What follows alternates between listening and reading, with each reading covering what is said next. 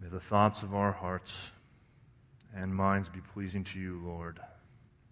And may these words that I speak bear witness to the truth of what you have done. In Jesus' name, amen. Well, thank you for the opportunity uh, to proclaim God's word to you today. Uh, it's a great responsibility that you have entrusted me with, and I'm grateful for this opportunity. Uh, the passage that we are looking at today is Acts chapter 3. Uh, it's rather lengthy, so we'll be taking it in sections. What you just saw there in the video uh, is the first 11 verses. Now, I would encourage all of you to open your Bibles to Acts chapter 3. If you don't have one, there is one under the chairs. At least there were the last time I straightened them. Uh, now, your Bible should be down there. Please do turn to them, and if for some reason you get bored or tired and your Bible is open and you start to nod off, I will still think you're paying attention and following along. And maybe your neighbor will also. So, if you'll allow me to, I'm going to read now from Acts 3, the section that the video just went over, just so we hear that. And I want to emphasize one important element in that first section of Acts chapter 3, starting at verse 1. Now, Peter and John were going up to the temple at the hour of prayer, the ninth hour, and a lame man from birth was being carried, whom they laid daily at the gate of the temple that is called the Beautiful Gate, to ask alms of those entering the temple. Seeing Peter and John about to go into the temple, he asked to receive alms. And Peter directed his gaze at him, as did John, and said, Look at us. And he fixed his attention on them, expecting to receive something from them. But Peter said, I have no silver and gold, but what I do have I give to you. In the name of Jesus Christ of Nazareth, rise up and walk.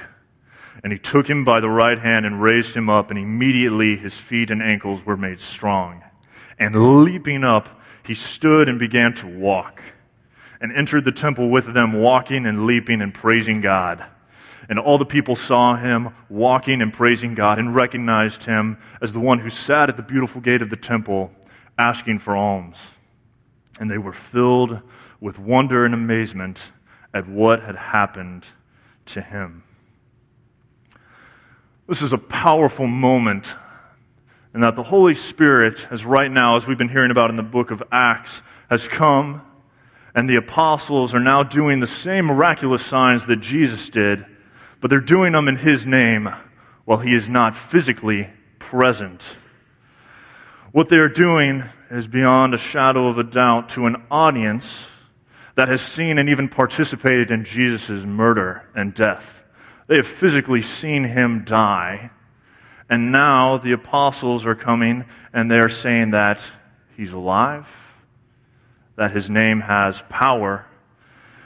And you can empathize with those Jews hearing that, if you were to hear that, you saw this man die. Let's say you were at the funeral and you saw that body, and then someone says, Well, he's alive. You're like, Really? Can you uh, prove that to me? Well, I saw him. Okay, okay. Anything else? Well, I mean, he's in heaven now, so. Oh, okay, all right. But then suddenly they come in contact with something they can't explain. A man that they've seen crippled, lame, for 40 years outside of the temple gates, all of a sudden is walking. And he was healed by none other than the name of Jesus. And so we have to wonder what were they thinking then? How do you reconcile that, what would you say if you saw that happen? Now, the miracle of the lame man is often tied, has been tied in Scripture to forgiveness, which later on in our chapter we'll talk about how Peter talks about repentance. But it's interesting that Jesus earlier on does the same miracle and talks about forgiveness as well. Luke 5 17 through 26 there's another lame man who ends up walking, and Jesus uses this miracle to discuss the forgiveness of sins. So I ask you to keep in mind as we go through this miracle and then Peter's message, keep this question Why is this a miracle accompanied with a teaching about the forgiveness of sins? What does this miracle have to teach us about the forgiveness of sins? So, our, today, our big idea, they gave me a pointer, a remote, it's really fun. Faith in the name of Jesus is effective for the forgiveness of sins. Faith in the name of Jesus is effective for the forgiveness of sins. And we're going to see both in the miracle and in Peter's message uh, three distinct elements a power, a conductor, and a responder. Three points power, a conductor, and a responder. Power. In verses 11 and 12, Peter says, While he clung to Peter and John, all the people, utterly astounded, ran together to them in the portico called Solomon. And when Peter saw it, he addressed the people Men of Israel, why do you wonder at this? Or why do you stare at us, as though by our own power or piety we have made him walk? Now, we have Peter, who has just looked at this man, said, Rise up and walk, or in the name of Jesus, get up and walk. And all of a sudden, the man gets up and walks.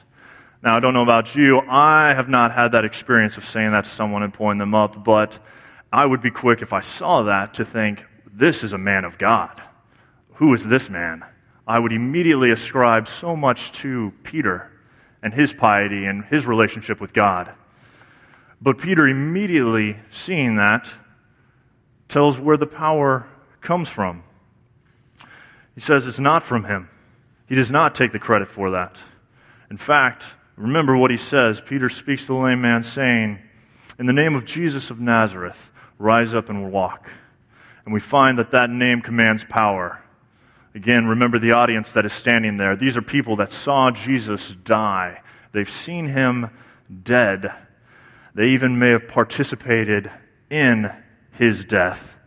And now you hear that his name has power, it has effect, it healed a man. Could Jesus be alive? No one who is dead could heal a man. Peter, who could have clearly taken credit, having spoken and just healed a man, knew where the power came from. Now, I know what some of you may be thinking. If I could just speak that in the name of Jesus and a lame man would be healed, who could deny the power of Jesus?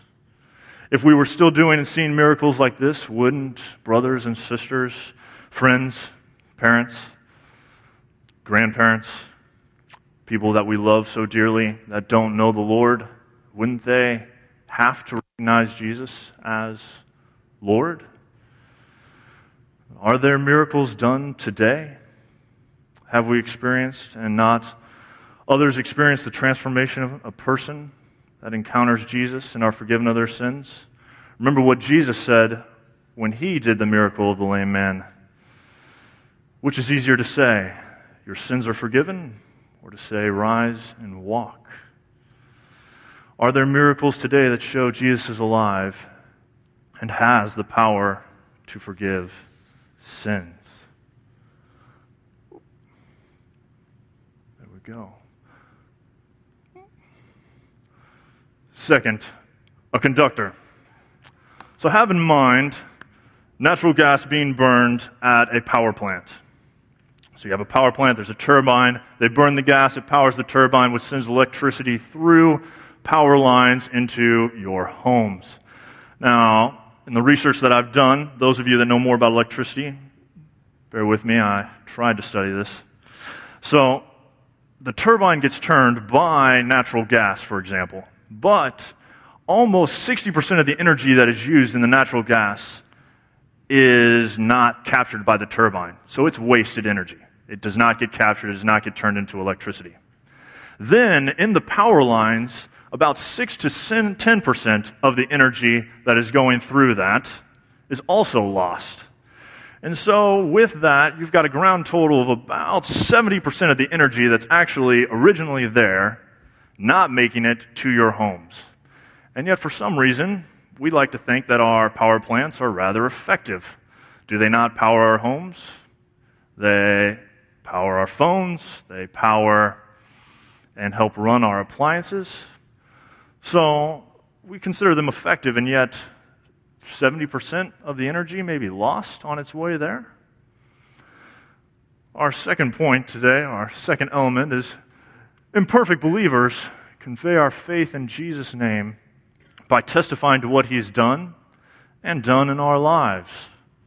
Acts 13 through 16, Peter is still speaking, and he says, The God of Abraham, the God of Isaac, and the God of Jacob, the God of our fathers, glorified his servant Jesus, whom you delivered over and denied in the presence of Pilate when he had decided to release him. But you denied the holy and righteous one and asked for a murder to be granted to you. And you killed the author of life, whom God raised from the dead. To this we are witnesses.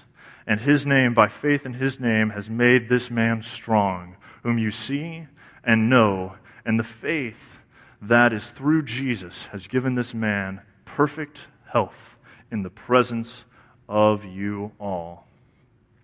I found it strange when looking at this that Peter, basically, in sharing this gospel witness, accuses everybody of murder. Now, I don't know about you guys, but if you're going to share the gospel, uh, my first thought would not be, I'm accusing you of murder, and then I will tell you about Jesus.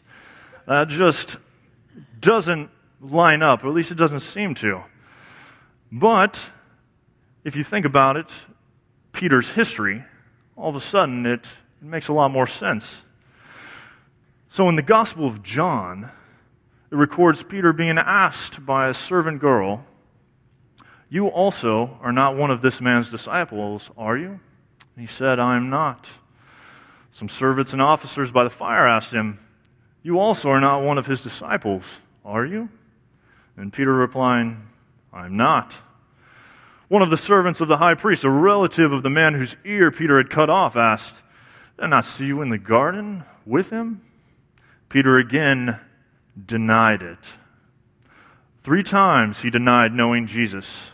And this is Peter who's addressing the crowd and saying, Twice, you who denied in the presence of Pilate, you who denied the holy and righteous one. Peter is sharing from his experience.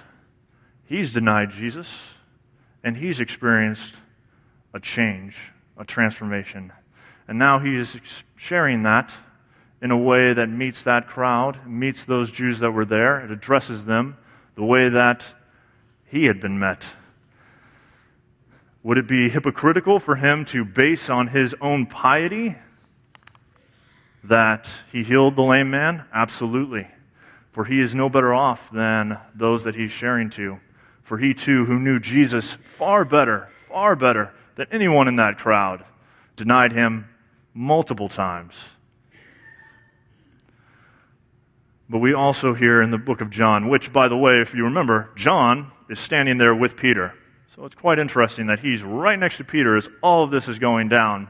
And so I just have this image of John just uh, kind of holding Peter accountable in some level. You know, you have that friend looking at you as you're like, well, you denied, you denied. And John's like, uh huh, yeah. Mm-hmm. But John also writes later on in chapter 21 Simon, Peter, is standing with Jesus, and Jesus says to him, Simon, Son of John, do you love me more than these? And he said to him, Yes, Lord, you know that I love you. He said to him, Feed my lambs. He said to him a second time, Simon, son of John, do you love me? And he said to him, Yes, Lord, you know that I love you. And he said to him, Tend my sheep. He said to him a third time, Simon, son of John, do you love me? And Peter was grieved because he had said this to him a third time. Do you love me? And he said to him, Lord, you know that I love you. And Jesus said to him, Feed my sheep. Peter, who denied Jesus completely three times, now is standing completely restored by Jesus. And Peter now is bearing witness to the power of Christ that he's experienced in his own life as he has experienced forgiveness that is found in the name of Jesus. And he knows that is what this crowd needs. We each have our avenue, our conduit through which we proclaim the gospel. God has reached out to us each in a different way, meeting us where we have needed, those of us that have come to know him as Lord. For some of us, it may be something similar to Peter, having denied, rejected him, and finally the gospel has made its way through and changed us. For others, it may be, as for myself, God meeting us in a lonely and dark place and providing a love that transforms our lives. That's the avenue through which God has met me, and that's how I came to know Him as Lord, is in Him meeting that and showing that love. For others of us, it may be that God has met us through the truth of the gospel. For example, we have had so many so many facts that's like, no, this can't be true, can't be true, can't be true. And yet, in studying the gospel, we find that it is true and it's the truth. And that transforms our lives. There are different avenues through which God has met us. And Peter, using the avenue through which God has met him, speaks to these people. And it has an impact. All right. a responder. The gospel calls a person to repent and to be restored by faith in Jesus' name. Acts 3 19 through 21. Repent therefore and turn back, that your sins may be blotted out, that times of refreshing may come from the presence of the Lord, and that he may send the Christ appointed for you, Jesus, whom heaven must receive until the time for restoring all things, about which God spoke by the mouth of his holy prophets long ago. There's a faith response to what Christ has done. It's to repent of our wickedness and turn from our wickedness. This turning from the corrupt desires that we have, from the idols that we have made, is made possible by Christ. For no one can forgive their sins nor reject their sins by their own power. Think of the context in which Peter and John are in. The guilt that you would feel if you had physically been present there with the crowd screaming for Jesus to be killed. Think of it, for example, we often split the spiritual and the physical. So, as much as we will say, hey, uh, I was the one there that nailed the nails into the cross. We say that. We try to understand that because it, spiritually we were. But those that were physically there, just think of how much more overwhelming that would be to have someone say, The Messiah, the one that we longed for, I actively, physically participated in the murder of. It makes sense that Peter then tells them, And now, brothers, in verses 17 and 18, and now, brothers, I know that you acted in ignorance, and as did your rulers. But God foretold by the mouth of all the prophets that, the, that his Christ would suffer. He thus fulfilled. So, yes, there is blood on your hands, but it is not something that God was unprepared for. Peter really just kind of takes that, that level of shame and guilt off of the crowd there and suddenly enables them to, again, listen because if I would have been there, I will tell you, I would have been overwhelmed with shame, and it would have been hard to hear the good news that Peter has yet to share. Now, when talking about repentance and turning back and an active response, again, a responder, an image that comes to mind is that of from Lord of the Rings. So we recently watched one of the films of that, and it was on my mind. And then it reminded me of yet the third film. And in the third film, you have this image, this moment, in which Frodo is hanging on the edge of a volcano. Now, that's a rough place to be. But he's hanging there on the edge of a volcano, and you see in his eyes that he doesn't have the strength to pull himself up. In fact, he's about to let go. And is at that moment, Sam reaches out over the cliff edge and asks him and tells him to reach and grab my hand. Now, is Sam able to grab Frodo and pull him up? No, he can't. He's too far away. Frodo, on the other hand, has no hope of making it out without Sam. But he has to respond to what Sam is saying. He has to reach out and take Sam's hand. And I really think that that response is something that is what's called here. And we see that even if we want to go back to our miracle, that with the lame man. Think of it the lame man is sitting there. You have this guy that sees you, looks at you, you're expecting money from, walks straight up to you and says, Silver and gold I don't have. My first thought would have been, Well, you're kind of worthless to me right now. But he looks straight at him and says, But what I do have, I give to you. In the name of Jesus of Nazareth, rise up and walk. Now, hearing that, what would be the natural response? Well, probably, well, that's great. Thanks, man. Uh, go on your way. The guy's crazy, or something to that effect. But what does he do?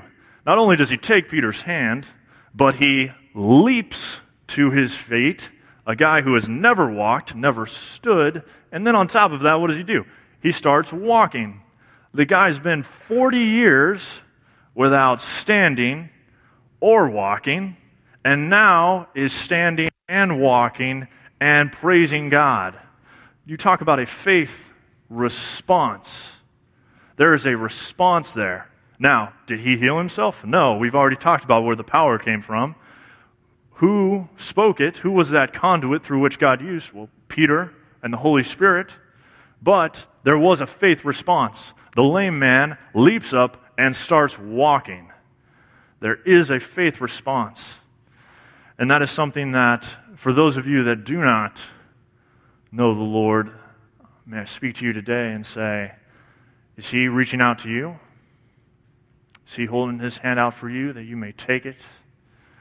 That he may save you from your sins, from the wrong things that you do. So, why is the miracle of the lame man connected with the forgiveness of sins?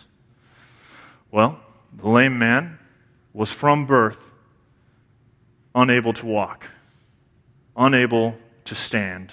And it shows a powerful physical example of our spiritual reality. We cannot save ourselves from our sins, they have been there since the beginning. We cannot stand, we cannot save ourselves. Or as the layman, he cannot stand and walk. It's a powerful image and something that compels us to really think about the physical reality as it relates to the spiritual reality. And Jesus uses that, and now you have Peter using that. We look at Acts 3 22 through 23, where Moses said, The Lord God will raise up for you a prophet like me from your brothers. You shall listen to him and whatever he tells you. And it shall be that every soul who does not listen to that prophet shall be destroyed from the people. There's this, this section on destruction and separation. And that's one of the things that you think on when you don't respond, there is a consequence to not responding. Not simply for the lame man, had he not responded, just never walking. And not simply for us not responding that we physically die, for everyone physically dies, but there is a consequence of being cut off from God's people. And that has an eternal consequence. That has a loss that is permanent. So I ask you again today will you accept the hand that is being reached out to you? Will you take Jesus as your Lord and Savior?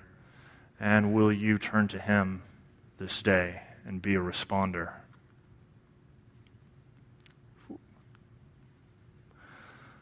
Getting behind on my clicker. There we go. Brothers and sisters, for those of you who have called upon the name of the Lord and, and have experienced that salvation, you have experienced the gift that Peter gave, that of the blessing he speaks, of being and having been turned from your wickedness, having been saved from your sin, and no longer being enslaved to evil desires and passions. I urge you to share that good news, as Peter did. Peter did not base his testimony simply upon himself and on his own piety. He based it upon what Christ had done, about what Christ had accomplished. Yes, we have the opportunity to participate, to be a conduit through which the gospel is shared.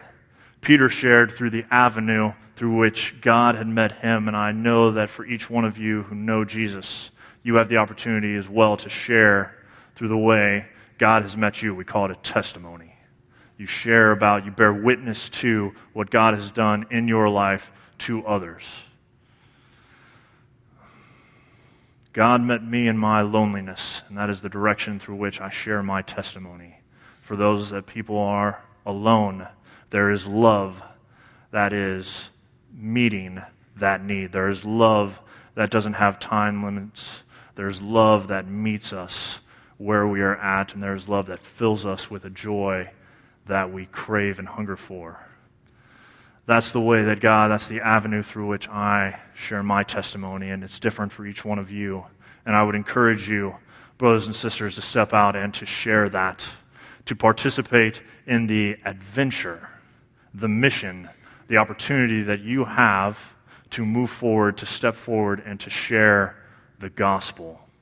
We have that opportunity, we have that mission, and that is something that is exciting. We can get up, we can go out. We have an entire section right here. The book of Acts we've been talking about is unleashed. And it gives me this image of what Peter is doing here, and that he's advancing the gospel like an advancing army, taking ground. He's stepping out. He's moving out and he is sharing the gospel forward. He is not like a king who has victory and is now resting on his past laurels. He is moving forward. He is proclaiming God's word. He's sharing the gospel and he's doing it in a powerful way. And I would encourage you to participate in that mission, to be a conduit. However, knowing that you're not going to be perfect, you can't share the fullness of the gospel.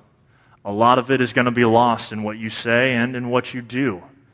But even in that, you can know that God's word, the name of Jesus, is effective.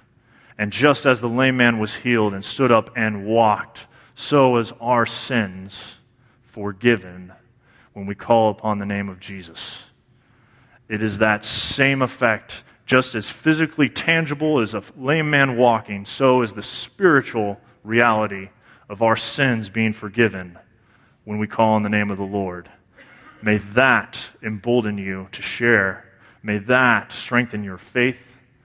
And may that encourage you this day, those of you who have heard this message on the gospel over and over and over and over again, may that be a reminder to you that what you have affects change. There are so many of my friends that are younger, your millennial group that's like, I want to make change in the world. I want to make an impact. I want to do something with my life. I want to be on mission. And I'm telling you right here, just as Peter was on mission, so too we can be on mission. We can be accomplishing. We can, as a church, be advancing the gospel. As an army going forward, taking ground back, building a kingdom. For those of you that like construction, building active. It is something that we can physically participate in. And I would encourage that for each one of you that what you do when you speak the name of Jesus, that name is effective for change. That name will make a difference. That name will change people's lives. That name is the name that is effective for the forgiveness of sins.